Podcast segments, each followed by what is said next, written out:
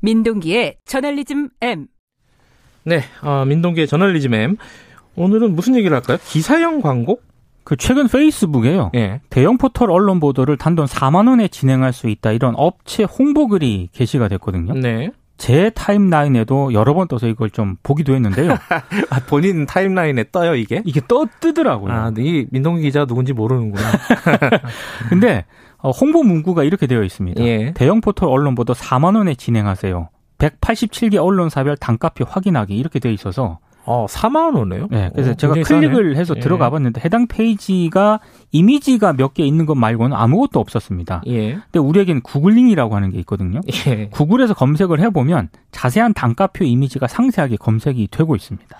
단가표가 근데 이 신빙성이 있는 겁니까? 어떻습니까? 근데 일단 제가 검색을 했을 때 진짜 어. 놀랐던 게 예. 이런 대행 업체들이 굉장히 많다는 점입니다. 아, 그래요? 엄청나게 많습니다. 아, 민동기 기자한테 광고를 한 그 업체만 있는 게 아니라 다른 대행 업체들도 굉장히 어. 많이 검색이 되고요. 예. 최근에 이 업체와 관련이 홍보가 홍보를 했던 이 업체 있지 않습니까? 예. 제가 이 업체 홈페이지에 들어가서 서비스 구성을 봤는데 네. 네 가지 서비스로 구성이 되어 있는데요.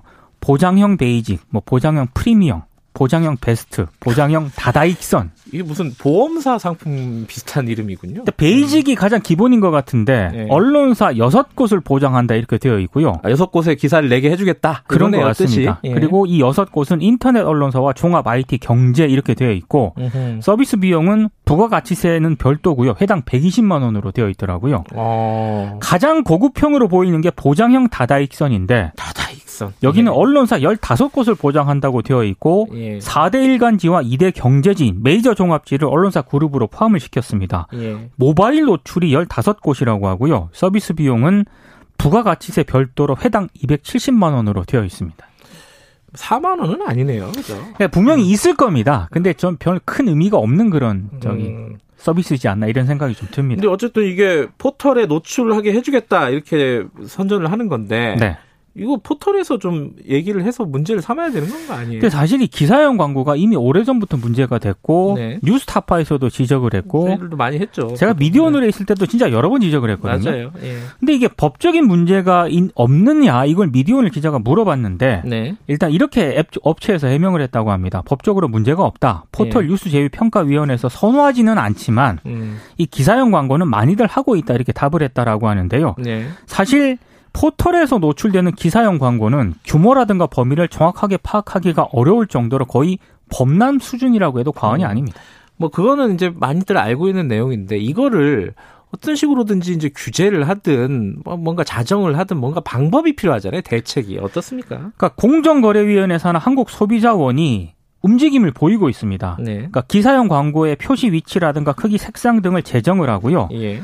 여러 가지 뭐 세부 기준, 심의 기준 개정 등을 지금 음, 하려고 하고 있는데 문제는 한국 신문협회가 공개적으로 이 소비자원의 공식 추진 발표에 비판을 하고 나섰다는 점. 신문협회가요? 네. 오. 신문협회 지금 회장이 조선일보 발행인이거든요. 예. 근데 이게 한국 소비자원 쪽에서 뭔가 공식적으로 발표를 하기 전에 한국 신문협회가 이걸 이제 공개적으로 반대를 했는데요. 소비자원의 입장은 아니 업무 협의차 의견서를 지금 보냈는데 신문협회가 협의 과정에서 일방적으로 발표를 했다. 아. 이런 입장을 좀 내놓았습니다. 정책을 내놓은 것도 아닌데 먼저 반대하고 나섰군요. 그렇습니다. 예. 신문협회 입장은요. 기사와 광고를 구분해서 편집해야 한다는 원칙에는 찬성을 하지만 예. 이게 기사형 광고 개념이 나라마다 학자마다 다른데 예. 획일적으로 가이드라인을 제정하는 것은 문제가 있다 이런 입장을 음. 내놓았습니다. 네. 신문협회가 이 문제에 대해서 오히려 굉장히 저는 엄격해야 된다라고 생각을 하는데 문제의 심각성을 제대로 인식하지 그러니까 못하고 있는 것 같습니다. 항상 얘기하는 게 이 뭐 자율심의, 그러니까 우리가 자율적으로 하겠다 이거잖아요, 그죠? 근데 그게 안 될 수밖에 없는 네. 게요.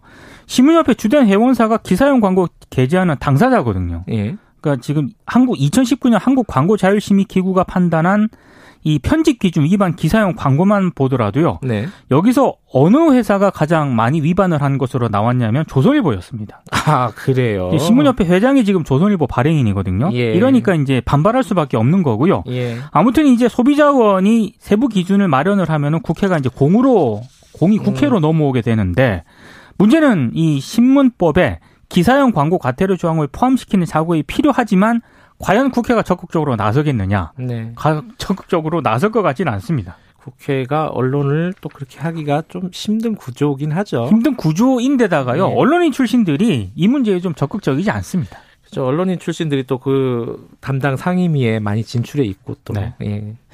알겠습니다. 오늘 여기까지 드릴게요. 고맙습니다. 고맙습니다. 저널리즘 M 민동기 기자였습니다. 지금 시각은 7시 36분입니다.